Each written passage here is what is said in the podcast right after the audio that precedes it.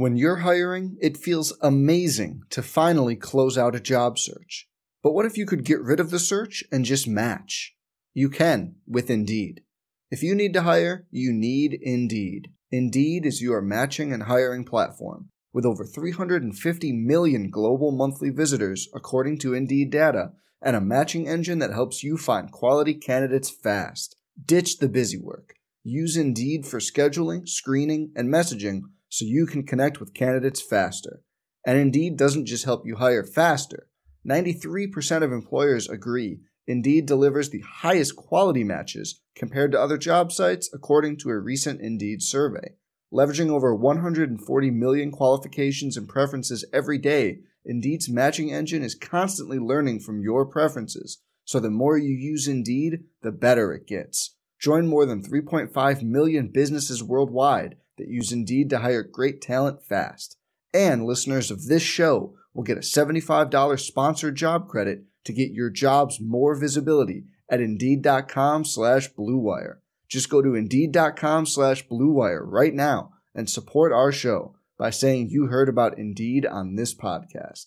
Indeed.com slash BlueWire. Terms and conditions apply. Need to hire? You need Indeed.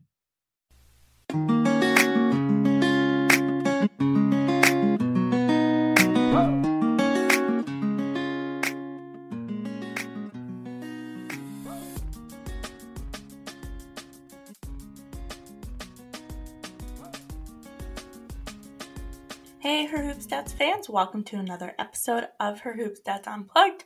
As always, you're here with Megan Gauer, and I'm joined today by Aaron Barzilai from our Her Hoop Stats team. Hey, Aaron, how's it going? I am doing well. How are you doing in uh, our less frigid Northeast today? Doing good. Yeah, it's nice to see the sun, not have it be snowing for like the first time in a few days. So, yeah, I feel like early February here in the Northeast has been uh, quite a bit of funk for just about everybody, and uh, you know, I feel like life is uh, looking up. Right, the tournaments around the yes. corner, um, which I think will be exciting, and uh, you know, the sun, you know, the sun is out can actually sort of walk around or get some exercise and not be super frigid. So, um, feeling a little bit better, feeling excited, feeling excited to talk to you. So, I appreciate you having me on today. Yeah, lots to talk about. I think there's just been over the last few weeks just so much going on between college basketball and March coming up, and then free agency as well. It's just been pretty crazy in the women's basketball world. Yeah, it's been a it's been a blur. So uh, you know, I think we've talked in the past about how it wasn't clear to I think either of us, right, that this NCAA season has really had the same kind of interest, the same kind of juice that maybe it had in the past uh, years for a lot of different reasons. But I feel like it's starting to pick up. Um, I can't believe conference tournaments are around the corner, and I am hopeful that it's gonna we're gonna feel a little bit normal uh, when the NCAA tournament rolls around. Yeah, I feel like it definitely has picked up. I think maybe I don't know. It feels like um, I don't know if this is actually true. Like I don't have the data to back it up, but it feels like less games have been canceled. So I think yeah. that might be playing into it. Like I think there's just a little bit more of a rhythm kind of coming, which has been good. And then yeah, of course the the hype around it being almost March. This is coming out Friday, so we're only three days from March, which is wild to say, but I feel like can't believe that it's already March of 2021. But yeah, conference tournaments starting in like a week and under a week in some cases, and the NCAA tournament right around the corner. So it's definitely getting to be an exciting time of year. Yeah, I meant to look this up. Maybe I'll do it while we are talking. Uh, just how many days it is until the tournament starts, and then uh, how many days. Let's hear. Uh, so see if you can stall or fill in. With, uh, some might say fill in with lots of useful information uh, while I confirm the exact uh, days. Um, one question I had for you though is how is like you obviously do a lot more traveling in your life than uh, uh, this old fogey does. So were you was your interest peaked when you saw that they were going to allow fans for part of the tournament? I feel like I like was, but then I'm like I'm still not comfortable getting on a plane, and you cannot drive to Texas, so not really. Um, yeah, I'm I'm very much going stir crazy and trying to think there's like a way to safely do some kind of trip soon. That's at least just like driving somewhere for a change of scenery, but yeah, I don't think I'll be attending anything in, in person this year. Hopefully, by this time next year, we'll be back in something that resembles a normal world, and we'll be in Minnesota for Final Four and different places for regionals and all that fun stuff. But for now, yeah, it's staying it's, put, watching on the couch. it is tempting, and then you know, being media, there's going to be so much less access this year than normal that it also right. you know makes it a little harder i think to uh, justify so um it would be yeah. fun to go especially you know I'm, I'm, on a streak but uh well i guess it's not that long of a streak because i sort of count last year since we were going but it got canceled um but uh you know nevertheless it would be nice to, to be there so fingers crossed um that uh, a we, you and I can hang out in person before next year's Final Four, and yeah. uh, b that we could also hang out uh, there at the Final Four too. So yeah, I confirmed it yeah, is great. the uh, tournament's first round starts I believe March twenty first, which is 24 days from today. How crazy is that? And then uh, 38 days until we have a new national champion. It's very exciting. It's also, I think, Easter Sunday that we have a new national champion, Just funny. Oh, is it? yeah, it is. It's, it's holiday That's, and cha- national championship day. You're just, you know, thinking so forward thinking, talking about April, thinking about Minneapolis next year. None of that's on my radar. Just like, let's just get through this. yeah, that's. I mean, my attitude is basically like, let's get through this day, get to the yeah. next day lately. But yeah, I'm trying to be forward thinking because it is exciting and it feels like it's gonna happen. I feel like for so much of the season, it was like, are we even gonna get to March and like have a tournament? So it feels like it's really happening. So I'm starting to get really excited about it. Yeah. Also, so, uh... I feel uh, like the season has just been like such chaos. Like we've seen so many losses and stuff that March is just going to be a lot of fun. Yes, yes, right. I think that's a theme we were sort of talking as we were getting ready, right? I think there it's mm-hmm. just totally unclear uh, that they're who the who's going to be in the final four. Not totally, but I think there's just a lot more contenders and a lot more room for kind of non number one seeds to make it this year. So at the team level, there's parity, and then also we were talking about the player level, like for National Player of the Year. Maybe we can talk briefly about that. But I think there's plenty of parity too. Slash, no one has uh, really distinguished themselves. Yeah, exactly. I think that's the theme of the year. Like, yeah, you have a number one team in UConn right now, but are they really the best team in the country? It's so hard to tell. It's all like you could argue yourself, I think, into a handful of teams that is the best team in the country. And like you said, no clear like evidence of who's going to be in the final four. I think there's a lot more contenders for that than we typically see. So I think it's going to be really exciting in March. And we've seen, I mean, we've seen upsets of top teams to non-ranked teams. So I don't even think it's isolated to you know like who's going to make the final four based off of like you know who's making or who you'd expect to be in like the elite eight sweet 16 i think there's going to be some fun cinderella runs and it's, it's going to be an exciting tournament to watch yeah i I think that'd be super exciting. But you're the UConn fan, so uh, if you think it's not clear, why don't you make the case for I don't know South Carolina or Stanford? I want to hear it. yeah, I mean, I think that UConn probably has the best argument to be number one right now, just because they've only got the one loss and they've got the big win over South Carolina. I think that before they had the big win over South Carolina, I think yeah, it was like okay, they only have one loss, but who are you going to argue there? I think that's a statement win for them. But I mean, it's also an overtime win, right? Really could have gone either way. It's overtime win at mm-hmm. home for mm-hmm. UConn. Are you really convinced that you play that game five times that South Carolina doesn't get the edge in the series? I don't know that I am. So I think I think it's something that could go either way. I think UConn's looking good, and I think they're peaking at the right time. But I think, I mean, Stanford has been really good. They've got two losses. It's kind of like that Colorado one that felt like a kind of a fluke loss, and then their other losses to UCLA, which is a really good team.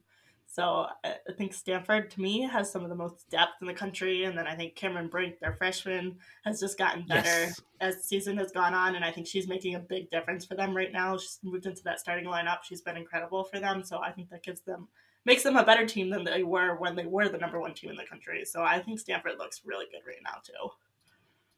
Yeah, I am feeling about Cameron Brink right now a little bit like I was about Satu Sabally um, the year before um, she left for the WNBA. So I guess she was what uh, she a sophomore that year. Um, it was just like yeah. you know she wasn't the star yet, but um, it was clear there's tons of potential. When she hit that three um the game on Monday, I was like, whoa. Um, so I went and I used our research tool. I'm gonna do it again now. Um, I was like all excited to see how many players you know had as many um threes and blocks as she did and uh, I was a little uh, caught off guard that she's I think only hit six threes uh, so far this season, so it wasn't quite as impressive as I had hoped, but it did. I'm going to pull up the stat here um, about you know who. There's only we tweeted this out I think earlier in the week, right? There are there were at the time, and I think are still two players that have oh. uh, yes two players who have both hit 33 pointers this season and blocked 30 shots. Um, so Lasha Petree from Bradley has 42 made threes and 48 blocks. And then Kierstan Bell from um, uh, Gulf Coast, Florida Gulf Coast, has 52 made threes and 39 blocks. So I definitely think Cameron Brink has the potential to be on that list uh, next season, especially with more games, right? yeah. I mean, she's just such a unique player. Her game is so much different than I think you see from a lot of players. She's so lanky, but then she also can kind of post up against a smaller post player. It's it's and then she has that outside shot a little bit too when it gets and if that's something she really adds as a staple to her game, it's gonna just make her game even better. So yeah, I think she's been huge for Stanford and I think it's gonna make a difference for them down the stretch that she's kind of I think at the beginning of the season she got in foul trouble a lot. She's cleaned that up some, so I think she's a is a big piece for Stanford as we kind of head into March. And I think you've seen it, right? And like yeah. Stanford's got some pretty statement wins, a big win over Arizona. So it's been coming through in their scores and their results. Yeah, yes. Um, you know, I went to uh, Stanford for grad school, so I did not bias our uh, her hoop stats rating in their favor, but it does make me happy that they are uh, third uh, by that metric, just ahead of Baylor and um, you know, behind UConn and South Carolina. So feeling pretty good that that uh, passes the spell test. Yeah, yeah, I think they've got really good case. I mean, I think South Carolina still has a case too. I think oh, yeah. Tennessee loss definitely hurt them a little bit, but to me, I feel like there's something that's a little bit off with them right now. And as long as they get it figured out by March, they're going to be fine. I think the last couple games and even the end of that Tennessee game, they just don't seem to be playing through Aliyah Boston, which to me is pretty clearly their best player on the floor and someone they just they need to use her size and use the fact that she's one of the best players in the country and play through that. But she's only taken four shots in both of their last two games. They've been relying heavily on their guard play, which I mean they have good guards, but I think you just you just have such a dominant force in Aliyah Boston and you gotta use that more. Yeah, you know, I do think in general. So, I mean, South Carolina, as I said, second in our hoop stats rating. So, I think just uh, empirically, they're clearly, you know, one of the best teams. But at the same time, I also think that they're we give them a lot of credit, right, for kind of how good they've been of late. And same is true really for um Aliyah Boston. She's clearly not quite as good as she was last season, which is still she's still mm-hmm. amazing, right? She's still super talented, but uh, it's not like she took a step forward from her unbelievable freshman season. And so I think we're still kind of waiting or kind of projecting that she'll get back to that at some point this season. And so we give her a lot of credit. And I think that's why it drives you to say that, uh, you know, they play through her more. Um, you know, it's going to be interesting to see if she can really kind of pick it up and get back to her otherworldly level because I don't think she's quite been as good as she's been. Um, and she has been great. I don't think she's been otherworldly this season the way she was last year. Yeah. I would agree with that. And I mean, I think part of that is she, you know, grabs a lot more defensive attention. They lost Ty Harris and Kaya Her- Her- Herbert Harrigan, so they, you know, mm-hmm. seniors on the team grabbed a lot of defensive attention. Were really good players, and teams just have more defensive energy to focus on Boston now, and I think that definitely comes through in some of her numbers. But agreed, I just still think even aside from that fact, she just hasn't played at the level that she played at last season yet. Or I mean, she has in sparks, but not consistently. And I think for South Carolina to be like that, you know, number two, number three team in the country, be that team that's going to make the Final Four, they're probably going to need that down the stretch. Yeah, right. I think they're, you know, it's clear, right? Everybody's vulnerable, right? None of the top teams are mm-hmm. undefeated. Um, and even if they were undefeated, they'd still be uh, vulnerable. There's so many, he's had so many close games. And you know that I'm a firm believer that, you know, games that go to overtime are basically 50 50. If we played them again, right. they'd probably each win about half the time. And, you know, teams that wins that are like a two or three point win, you know, that doesn't mean they're going to win 100% of the time. It actually probably means it's like 51 49 or something like that. So, uh, definitely, I think there's a, a strong case that, uh, you know, South Carolina is good, but could easily be vulnerable if they're not playing at their best. And I think that, like I said, I think that's true of everyone. Uh, and so it'll be really interesting to see how the tournament progresses and the excitement it conjures if we get a little more of a quote unquote Cinderella in the final four. Like, was that going to drive eyeballs or is that going to, you know, maybe it would if it's the right team, uh, most notably, mm-hmm. you know, someone like Tennessee that's sort of good but not great suddenly catches uh, fire at the right moment. And, uh, you know, that would be amazing, right? I think a great story, a great narrative for if they were in the final four. Um, you know, unlike, you know, some other teams, but like if Gonzaga makes it or something like that. Could be could yeah. be fun. Yeah, I think a lot of it's going to be dependent on you know what team it is. There are also like the players on that team. Like you've got a team like Michigan, which yeah. maybe people don't associate with being a women's basketball powerhouse, but a player like Naz Hillmon that's you know put up fifty in a game, or could go off for thirty and fifteen in like a Final Four game or something like is something for people to watch, right? Like it's a storyline to keep an eye on. Michigan makes a run. I think that's going to be a really big story. So I think it comes down to what the team is, but also you know what players are on their team, and if it's one of these teams that's got one of the, as we said, many players that you would say are probably in the running for you know a national player of the year, something like Kentucky with like a Rhyne Howard too is another one that comes to mind, but.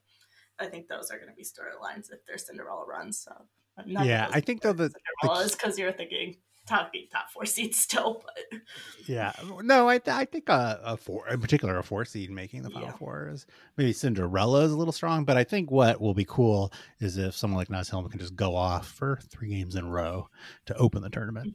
Um, you know, that's even probably more important than scoring 50 in the in the championship game or something like that. As amazing right, as that yeah. would be. Um, but as far as kind of building excitement uh, steadily, over the course of the tournament, putting in those kind of dominant performances early. Um, will definitely be cool. Then you know, it's I mean, I feel like I see on Sports Center, you know, maybe Scott Van Pelt's a little biased because uh, he he's from he's a Maryland guy, but you know, I feel like I've you know heard some shout outs there for Brenda Frese and the team, so uh, it's been uh, you know it helps that they're so good, but um, yeah, I feel like you know starting to get some some more attention here. Yeah, I feel like Maryland's a team that's kind of flown under the radar a little bit. Like they're not getting. I mean, they're on the two C line, so under the radar, and or maybe it's three C line, but still under the radar with a grain of salt. But it's just not a team that everyone's really talking about. I feel like, and um, they are really good. I mean, I think they're first in the country for points per game. They score a ton of points. I think the thing that kind of sets them back, and I think will cause them some trouble in March, is that their defense is just okay. So a lot of uh, cases uh, they can make up for that. well, yeah. Okay is a little strong. They have the number one offensive yeah. rating in the country, and they're number two hundred and thirty nine in defensive rating, which is the bottom. Okay. Third, to so. be fair, I was saying okay because I looked at Iowa's numbers the other day, who was number two in the country and number like I'm two from the bottom in the country in defensive rating. They're like polar opposites. Um, well, but yeah, so okay's still strong word for Maryland's defense. well, we should probably take a moment to uh, give our respect to that amazing uh, game that they played against yes. each other on the 23rd, 111 to uh, 93. Trying to remember Ben. Yeah, Katie. Yeah, I saw Katie Benzan get um, kind of featured on Sports Center as well. Right, she nine for 10 from three. So pretty pretty yeah. impressive. I was just pulling up her stats. I was looking at it earlier in the season. I mean, what is your guess as what she's shooting from three right now? Uh, 45. Higher. Really? Okay. Is she over 50? Higher. Okay. I think she's lower than Paige, if I'm remembering right. So 53? Yo, yeah, it's 53. Well, I don't actually get that excited because it's just her guess, but 53.4. okay. Yeah, so, so really impressive, obviously. yeah. so um eh, yeah, so she is shooting over 50% and uh, let's take a look here. Uh now, you're what is Paige shooting since uh, you are a UConn fan? Um, as of before tonight, she wasn't that good from three tonight, but it was only four attempts, so I don't know that it brought it down that much. She was 50 five, I want to say. I should know this. I literally wrote an article today. Well, uh, well, you know, we've got. I think we've our database is already updated, and so yeah. we have her at fifty one point seven. Yeah, because they beat Creighton okay. tonight. So. Uh, yeah. Oh my gosh, she was one for five. Actually, second game in a row, one for yeah. five. She's yeah. in a slump. Yeah. if, this was, if this was the WNBA, you could trade her. I think I would still keep her. yeah, you're willing to ride that one out. Yeah. Um, I think that would be a wise your future GM right there. Um, yeah. I don't think it takes a future GM to think that you should stick with Paige Bueckers. But yeah. So, uh, Kurt, where did I? Uh, I lost it here. Oh no. Wait. Um, yeah. So now she's at fifty. You know, just under fifty-two, and um, yeah, the leader in the country, uh, with kind of more than fifty. Oh no! Oh wait. I got the wrong, well, slightly wrong query here. Yeah, Katie Benzan's definitely number one in the country among people that have made uh, 20 or more threes this season. She's made 78 and she's hitting 53.4%. Nice. Yeah. I mean, Maryland definitely a team that can shoot. I think we saw that. Iowa also a team that can shoot, but on both ends of that game, the defense just left something to be desired, and I think that's going to be. I mean, not it's not very much of a hot take or much of a take at all, but I think it's just going to be Maryland's Achilles heel coming into March. Yeah, you could score a lot of points, but when you start playing some of these better teams, I think if you can't defend them, they're and they have better defenses than you're used to facing in some of these Big Ten opponents that they could run into some trouble. I'm pretty confident if uh, Benzan goes nine for ten every game, they will win yeah. well, yeah, but I, I, mean, if your game plan is that she's going to shoot, I, she's clearly very good, right? Fifty three percent is insane three point percentage, but nine for ten in a game is, is probably not a reliable game plan. no, no, but you know, I'll take a few games to get hot. It's, I mean, um, many of them will be in the same gym, I think, during the tournament, right? So uh, there's a chance. Yeah. There's a chance. There's a chance. Sure. I don't know. she'll well, if she goes nine from ten in every game in the tournament, she'll certainly make some sports highlights. But yeah, exactly. Well, shout out to Katie. I believe her dad definitely follows her us on Twitter as well. So shout out to the whole Benzan family, and uh, it's actually been just really fun to. I wasn't really familiar with her. Um, I know like Jen, our Jen Hatfield is because uh, of her connection to the Ivy League and following that and covering it so closely. So um, I would, you know, I sort of heard the talk about it before the season, but like, yeah, no, she's definitely really impressive. And I mean, shout out to Brenda Frese too, because she has just so many different pieces than they had yeah. last year on that team, and they're still so good. So I think this speaks volume, obviously, to her coaching. The fact that you've got pretty much an entirely different team, and you're still one of the top teams in the country. So that's right, and could be getting stronger, right? So with Reese, uh, right, I think exactly. very well. So, you know, I think we could talk a little bit about something I've been discussing with Calvin in the context of um, his work on Wins Above Bubble. We're actually working on an article debating that. I wanted to hear your thoughts on that and on bracketology. And, you know, with a team like Maryland that's picking someone up like Angel Reese, who uh, I saw just had 17 points tonight against Purdue. Uh, it's her second game back uh, after she uh, got injured, I guess, and stopped playing her, her previous game before uh, I guess Tuesday was uh, back on December 3rd, if you can imagine that. So, um, you know, what it's like, how you think we should treat a team where, you know, they're picking someone talented up that could give them a boost um, towards the end of the season as Maryland is.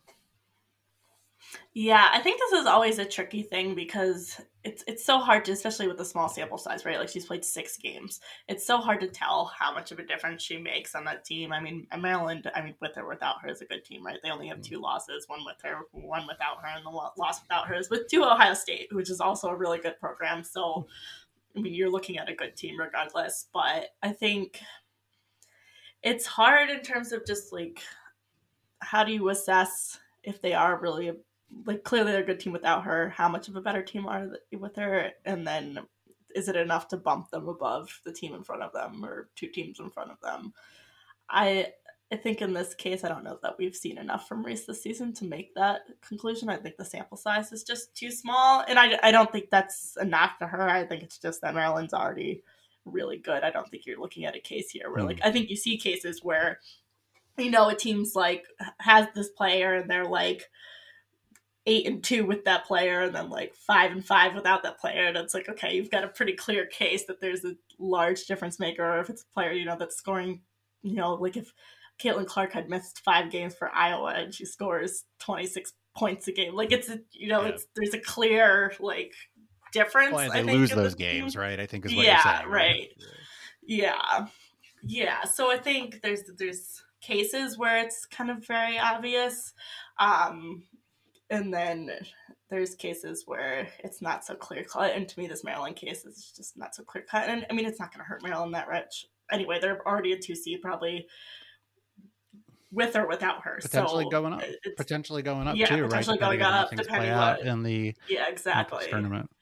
I guess what I would say is, although fundamentally, I see your point, right? I mean, definitely there's a question about like do you actually know they're better right but in a world where we mm-hmm. feel confident like we feel like we have the information i definitely am of the opinion as you know spoiler alert i'm going to argue in this article coming out relatively soon is you know i think it should be about who the best teams are now right and it should really be reflecting right. Right. how good they are now and so if you were to you know if St. picks up uh, maryland uh, we feel like there is evidence that it's reflected in their play i mean they're going to have a number of games uh, you know, with the tournament and the Big Ten tournament and stuff. So we'll we'll see them playing against some other good teams.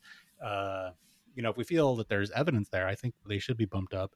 And uh, you know, even in a scenario where they'd performed worse uh, when she was out, uh, you know, I think it really is about the now. As harsh as that is, you know, for me philosophically, I want the best teams in the tournament. I mean, the yeah. unfortunate counter example, right, is if someone's really good and then they someone gets injured in the conference tournament. I was thinking about it in the context of, you know, I remember when Katie Lou Samuelson got hurt, right, and it was a little mm-hmm. unclear what was going on, and um, you know, I think that it you can't in a situation like that you can't say UConn would have been as good without her and they should just be kind of treated in the tournament you know as if right. they had been as good as they were all season with her or like that's my philosophy now not everybody agrees with me on that. I think that you know some people believe, and I think the NCAA tournament committee, in fact, sort of talks about looking back at their record, but you know they're also thinking about who's in and out in those games. So like they're kind of thinking about that too, right? If you miss a random regular season game, right? Uh, who's a Cunane, right? Missed uh, a, right. loss earlier for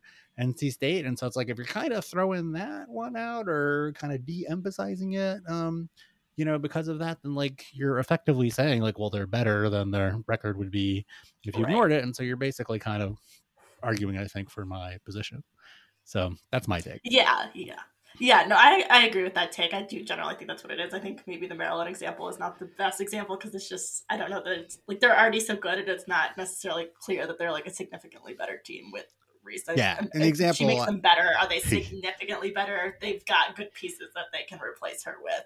Um, but yeah, I think in other cases it's a little bit. Yeah, with Calvin, I was talking about a hypothetical scenario where a team had been like, you know, the 80th best team all season, and then suddenly in the last few weeks they're the 30th best team. And so in that case, I think like you should treat them like they've been the they're the 30th best team because that's what they are now. Yeah, I think I think this is a team that probably still doesn't make the tournament, but I think an interesting case of that in the Big East is Seton Hall because you have a Seton Hall team that was kind of just okay to start the season. They have a bad loss to Albany, but then they add Andra Espinoza Hunter from transfer from Mississippi State later in the season, and they've been a significantly better team. They look like a lot better team than they looked at the beginning of the season. I don't know that they I don't even think anyone really has them even on the bubble at this point. I, don't know that they're going to make the tournament, but from watching them play by like the eye test, I think they almost look like a tournament team. So I think that would be if they were a little bit better team and a team that was getting some attention right now. That would be like a kind of like clear cut case of a, a team that lost that game to Albany, which is by far the worst game on their resume. Is not the team that you know Seton Hall is right now. Yeah, yeah, absolutely right. And we uh, haven't wrote that article for us uh, on her, I think in January, right? And so um, she's a talent. Yeah, she's just amazing. Yeah, for sure, for sure. So yeah, I think like there are teams to me that look significantly different, and I don't know that they're in that current conversation, but if they were, I would say that's a team that you know you should see them and you should pick them based on the team that they are with Andra Espinoza Hunter, not that the team they weren't without, because when you're clearly your best player was not part of the team back in hmm. December. Like hmm. that's not a fair measure of what that team is. Well, I may mention that to uh to Calvin then. Thanks for that because uh yeah, I used uh yeah, I didn't use the Maryland. I was like using a hypothetical example right of 80th to 30th and so I think that mm-hmm. makes uh, that's a much more realistic scenario. So yeah, no, I mean, and there's no right answer, right? It's it's totally right. I mean, perfect. I mean, yeah. I always like to kind of, you know, if you were to cut the tournament from like at 64, you're pretty confident you have the best teams that were in the field and then they'll reveal itself during right. the, the games. That's, you know, the beauty of the tournament. Right. But it becomes, it's the same philosophical question at, you know, 32, 16, 8, right? Um, you know, if you mm-hmm. only had four teams, like I think you should take the four best teams now, not necessarily the, um, you know, a team that maybe is fourth maybe is sixth now, but if you were to because they've gotten injuries, but you know, had been third all season or something. Right. Like I think at some point we're splitting hairs, right? Like no one expects that, you know, this team that we're arguing maybe should be a, a 10 seed in the NCAA tournament is actually going to go on and win a championship. But it could happen. I think it's probably not very likely, especially on the women's side. So Harvard beat Stanford. You never right? know. So. yeah, yes, you, you, never know. But I mean, but Harvard doesn't go on and win the NCAA tournament. to be fair, but they um, could have. They could have. maybe yeah, they could have in theory. But I, I think at some point, like, I mean, it's it's still important to get the sixty-four best teams into the tournament. That should be the ultimate goal. But at some point, you're kind of splitting hairs over some of those bottom seeds and ultimately yeah. like i think no matter who you put as those teams that you're splitting hairs between you're pretty still pretty confident that you have like the best overall teams are the ones that are going to be competing for that national championship at the you know final four yeah and i do like having the conference the conference champions that aren't you know among the 60, mm-hmm. 64 best teams in the country but have kind of proven their right. ability okay. right i remember you and i were joking on one of these podcasts about how we should go with the old indiana high school basketball tournament style and just open the tournament up to everybody this year uh, which uh, you know, obviously has some implications that, and is definitely not going to happen but uh, you know it's a, you know that's one nice thing about the ncaa tournament is it feels like every team has a chance to play it out and win it Right. Um, one other, we haven't really talked about it too much yet, but what is your take on, um, you know, another interesting case is Texas A&M. So I was curious, you know, what you think about them, right? Obviously, their record is uh, amazing, but then at the same time, you know, they've had a lot of close games. You know, they're 21, but they've definitely had a number of close games, right? They beat Arkansas by one, actually by one, mm-hmm. 74 73, and by two, 69 67, five point win against Texas, four point win against Missouri, four point win against Rice. Uh, you know, and again, I think of all these as pretty close calls 93 91 uh, win against against DePaul. So, you know, there's definitely a number of games there. Yeah, for me, they're an interesting case because I think, I mean, on paper, if you don't look at the difference in the scores and you just look at who they played and who they beat, they look honestly like they clearly have the best resume probably in the country. If you simply just look at who they beat, they probably have, I don't know for sure that they have the most ranked wins, but they probably have the most ranked wins any team in the country. They only have one loss. They're playing in the SEC, which, in my opinion, is pretty much by far the best league in college, women's college basketball this this season. It's been very competitive, kind of almost top to bottom. They have a really solid resume, but I think this comes back to the bracketology thing that I wasn't really sure if the selection committee would put them on the two line on the last thing because their net is lower, and that's because they've had all these close games. And at some point, I think for me, they don't always pass the eye test because they get these wins, but it, when you win by two or three points, I'm not necessarily convinced that you're better than the team that you just beat. Like you won the game, and if there was like a, if we had like a luck ranking like KenPom, they'd probably have a really nice high ranking in that luck ranking because they seem to win yeah. all these games that are decided by less than five points. But at some point, like there's kind of like you know games that are decided by two three points are kind of like a hat flip or coin flip and are they decidedly yeah i don't really know where that came from. I meant to say coin flip.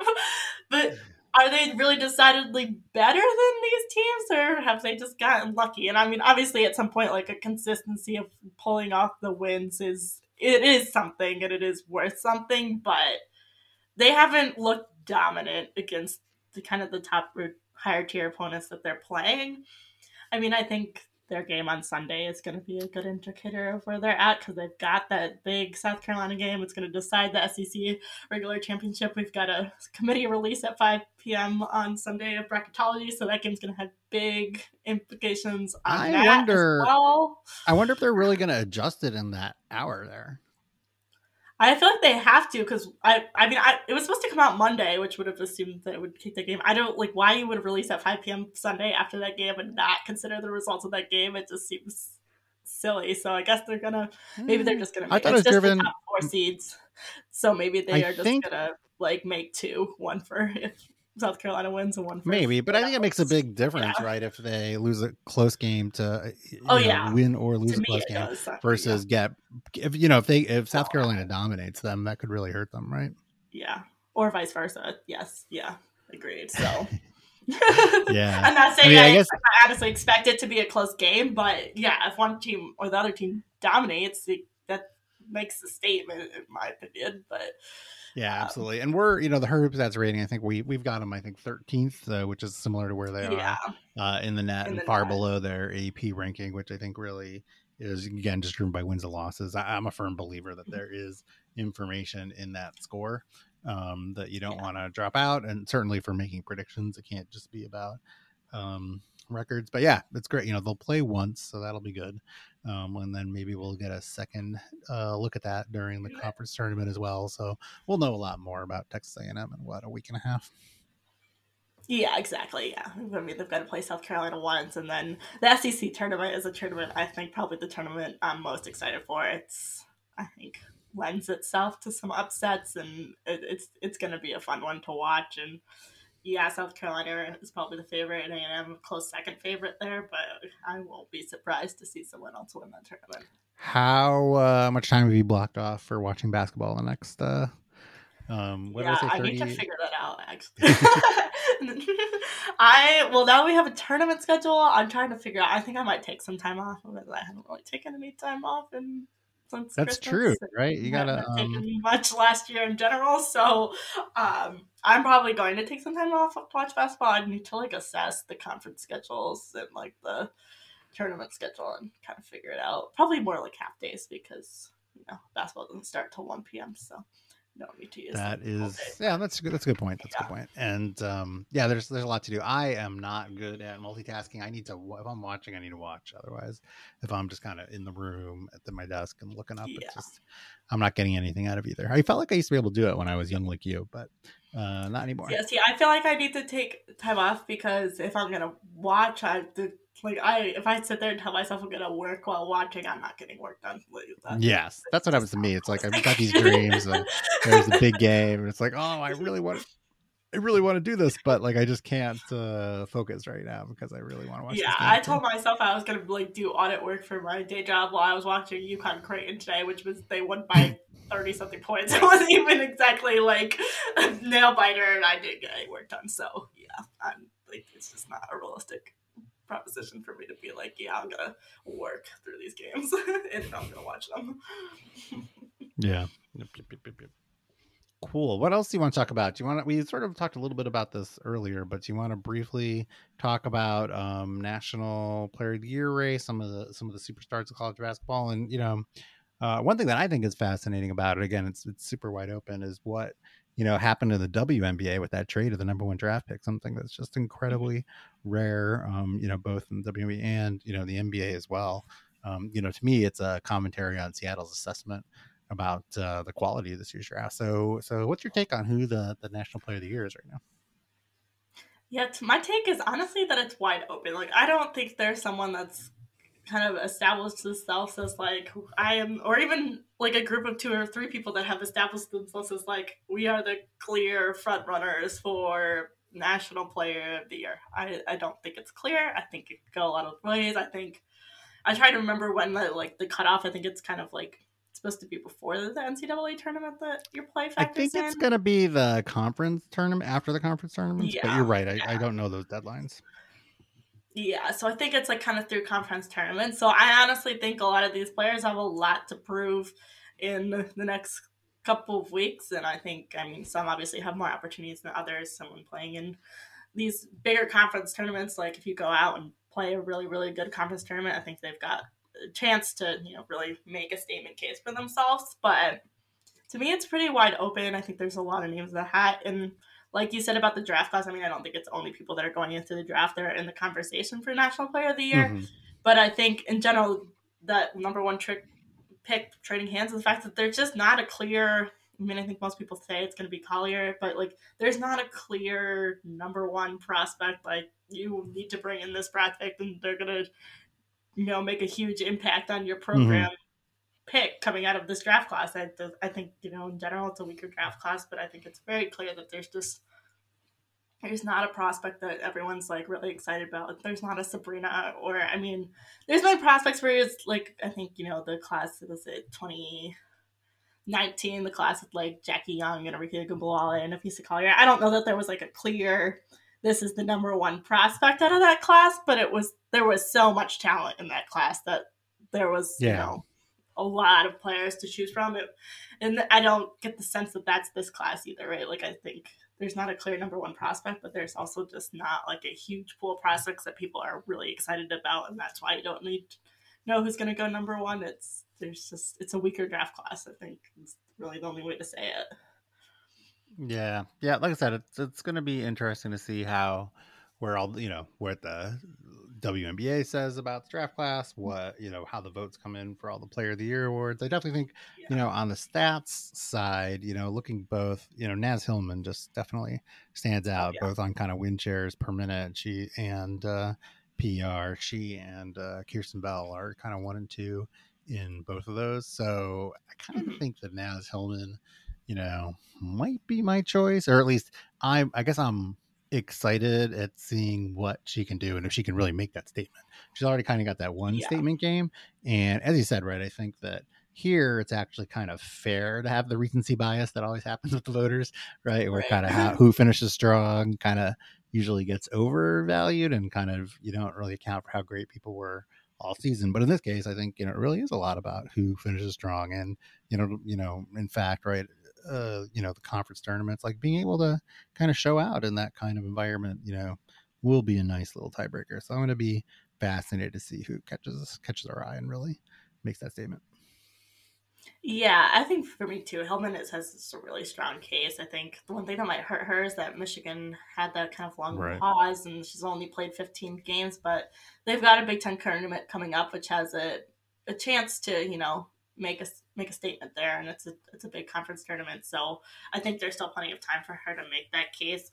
I mean, one thing that I found too, I was writing something for the UConn blog on Paige Bueckers' case, who I think is definitely one of those players that's also in the conversation. And uh, I mean, we only have data on the site going back five years, so just for the last five years, every player that's won that award has been in the top ten for both total win shares and win shares per forty. Mm. Um, and I, she's I mean, number one on win shares for the whole season. Yes, Paige is Paige is number one. Um, a lot of you know a lot of players that have won it have been number one. I think this season that's a little harder to look at because there's just such a disparity in yeah games played. Um, but I I do think that says something. I mean, there's like it's not a coincidence that like most like NBA and WNBA players that win MVP are also like number one, number two in win shares. I think it's something that does at least somewhat approximate the value the player adds. Yeah, it's close. It's not perfect, but it's, yeah, it's, it's not perfect, not but it yeah, it's pretty close. So to me, that's kind of puts I think Hillmon is in that category, and then Bueckers as well. Right. Both kind of fit that boat. Kierstan Bell from uh, Florida Gulf Coast also fits that, but I do think that just there's at that level of kind of a disparity in the level of play or level of competition that you're up against, and like a yeah Florida Gulf Coast. But I mean, a, you, you know, talked about East Big Ten. Sorry, you talked about Michigan going on pause, right? Naz Hillmon's still seventh in the country in total win shares, uh, despite. Oh yeah, no, sure. it's, it's pretty crazy. incredible, right? Like if she actually had played the number of games that everyone, a lot of other people have played, I think that that you know would speak even more volumes to how good she is. That's why I think despite the fact that she's only what like six or something in total win shares, which is still very high. That I think she's pretty much can be considered a front runner there. Um, I mean, I think that that makes a statement for Bueckers' case as well, right? Because even she's at 19 games now. There's quite a few players that you would have in this conversation that are 22, 23 games yeah. into their season and are still behind her in win shares. Yep. Yep, yep, yep, yep, yep. So I definitely think that, uh, yeah. So again, right? It's clear as mud. yeah, exactly. it's clear. I honestly like if people are listening and have cases for players, I'm interested in hearing people's like cases for why people should be National Player of the Year because I feel like on Twitter, there's a lot of it's not this player, but not a lot of this is it's this player, and that's why. So I'm very interested to hear what people will argue for different players because I think there's a just I think Hillmon and Bueckers to me are the front runners right now, but I think there's plenty of other players in that conversation still. So yeah. Yeah, uh, I'll be yeah, I'll be interested to hear. You know, one player we've been talking a little bit about that, you know, isn't going to be player of the year, but IImar'I Thomas for Cincinnati has been playing out of her out of her mind. It's been yes, yeah. you know, just seeing those stat lines come up every few days, and so I mean, yeah, it's perplexing, right? Cincinnati's five and fifteen despite her amazing talent. yeah, unfortunate, but it would be fun to see. I don't think this is going to happen because South Florida is very good, but it'd be kind of wild if you know she just continued this crazy streak into the American Conference tournament and they were able to somehow win it and mm-hmm. put themselves into the NCAA tournament. But yeah, that'd be a must-watch. Always the fun of Champ Week. I, I often say that I actually like. I think I enjoy Champ Week more than some of the actual tournament, just because it's fun to try to watch teams play their way in. I like that part. I don't love like for example, right as South Carolina and A and M face off in the conference tournament yeah. final. Those games don't excite me as much just because like, oh, it's not the NCAA tournament. Like they're both gonna advance. Yeah. It can affect seeding, but you know, it's not gonna be tremendously different and yeah, it's not gonna Yeah, really I also don't love like those games because it always affects seeding, but it's to me not necessarily always a fair way because I mean you have a team like UConn, right? Like which you expect them to win out their conference tournament. And granted, I think they've kind of earned that number one overall seed at this point, but yeah. in a year where they hadn't really earned that, like the you know, if they're like on the fence with the South Carolina, the fact that like mm. or like as A and M, like that, you know, one of those teams has to lose, so then they like don't they lose that spot. I, I don't always love that result. Like I think it's you know it's a little bit of disparity from being in a top conference versus like a, a uh, not as high up conference, and you know having to lose that someone has to lose the game and it's gonna be you know one of you like or even like an NC State and Louisville like and they play each other like you know someone someone loses on a seed line for that yeah. game someone has to lose right yeah if it goes to overtime they haven't yeah yeah if it goes to overtime and it's like a like very even game like is that really fair I mean granted in the NC State Louisville case I'll argue that the the ACC is not as elite as it often is this this season. So I th- I think they do the those teams still have something to prove. So I think that game matters more to me. But yeah, that is true. Um, I agree. Yeah, I agree. But I also get the FOMO, right? The just fear of missing out. For it's like, oh, I can't keep up with all of it. Yeah, I don't like that exactly. feeling. There's too many me neither. I don't like the feeling of like if you're not watching four screens at once, you're missing something. yeah, and I'm not good at that. I'm yeah, definitely trying to get more of the the story of a game, right? Watch it start to finish, right? As opposed to just catching a little bit and flipping here or there. So, yeah. Um, but yeah, no, it's uh, it's uh, like I said, it's exciting times. Hard to believe that uh, February is basically over. So, um, I am looking forward to looking forward to March. Like I said, I feel like better things are ahead. Right, the vaccine's coming, yeah, and uh, tournament's coming, and it, it should be exciting. Yeah, for sure. No, things definitely feel like they're looking up. I'm very excited for March. So it's literally right around the corner. So very exciting. cool. Okay, sounds good. Well, it's been great uh, chatting with you. Thanks again for having me on. Thanks for coming on. Well, that's all for today's episode. Thank you for listening. Make sure to rate, like, and subscribe to the podcast wherever you listen. Also, make sure to check out the stat site, herhoopstats.com. Lots of great NCAA stats, all of our WNBA salary cap work. Everything is on the site there, so make sure you're checking that out. Also, make sure you're subscribed to our newsletter on Substack and following us on social media at Her Hoop Stats. Thanks again for listening.